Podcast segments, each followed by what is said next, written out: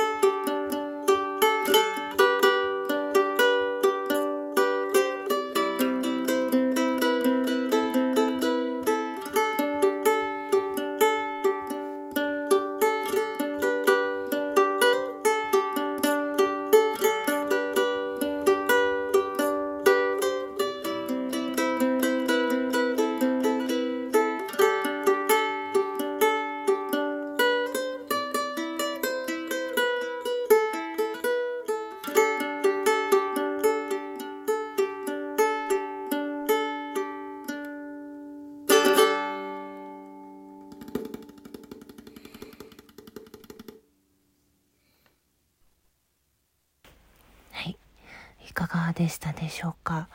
私はこの曲を初めて聴いた時に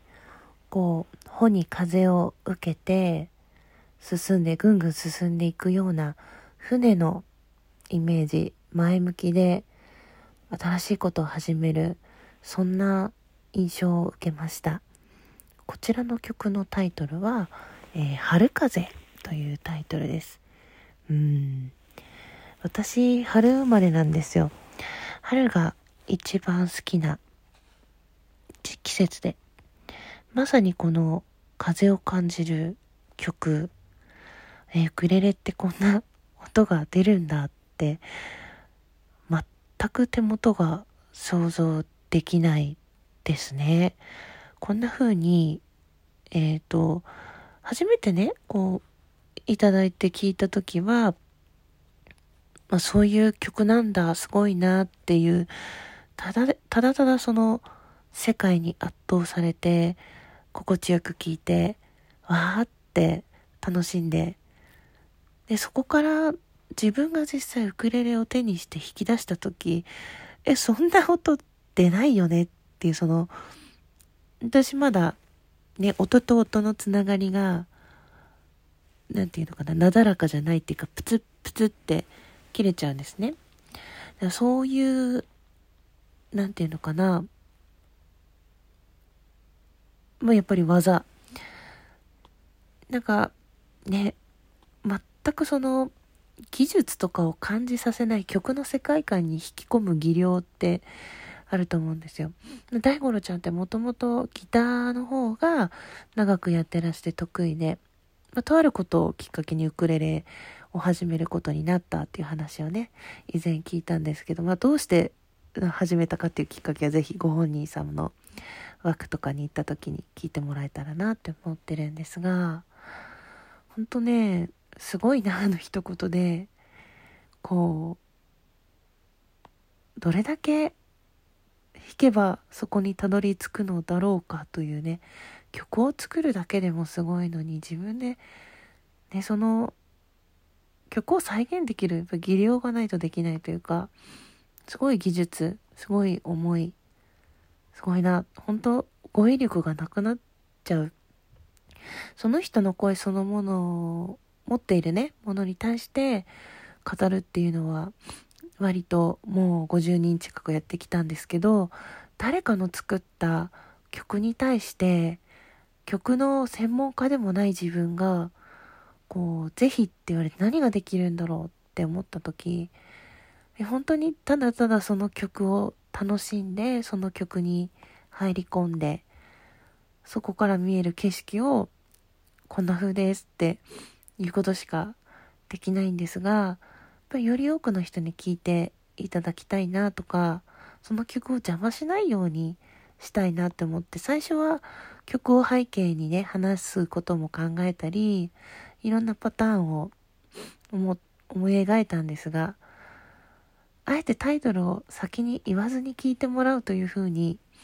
うん落ち着いてからはなんかしっくりきたっていうかうんより楽しんでいただけるんじゃないかなっていうふうに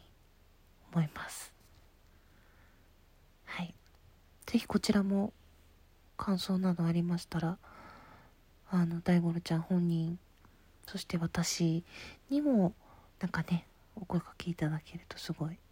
嬉しいです。うん。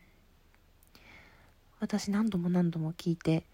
しまっているんですがこのような形でシェアさせて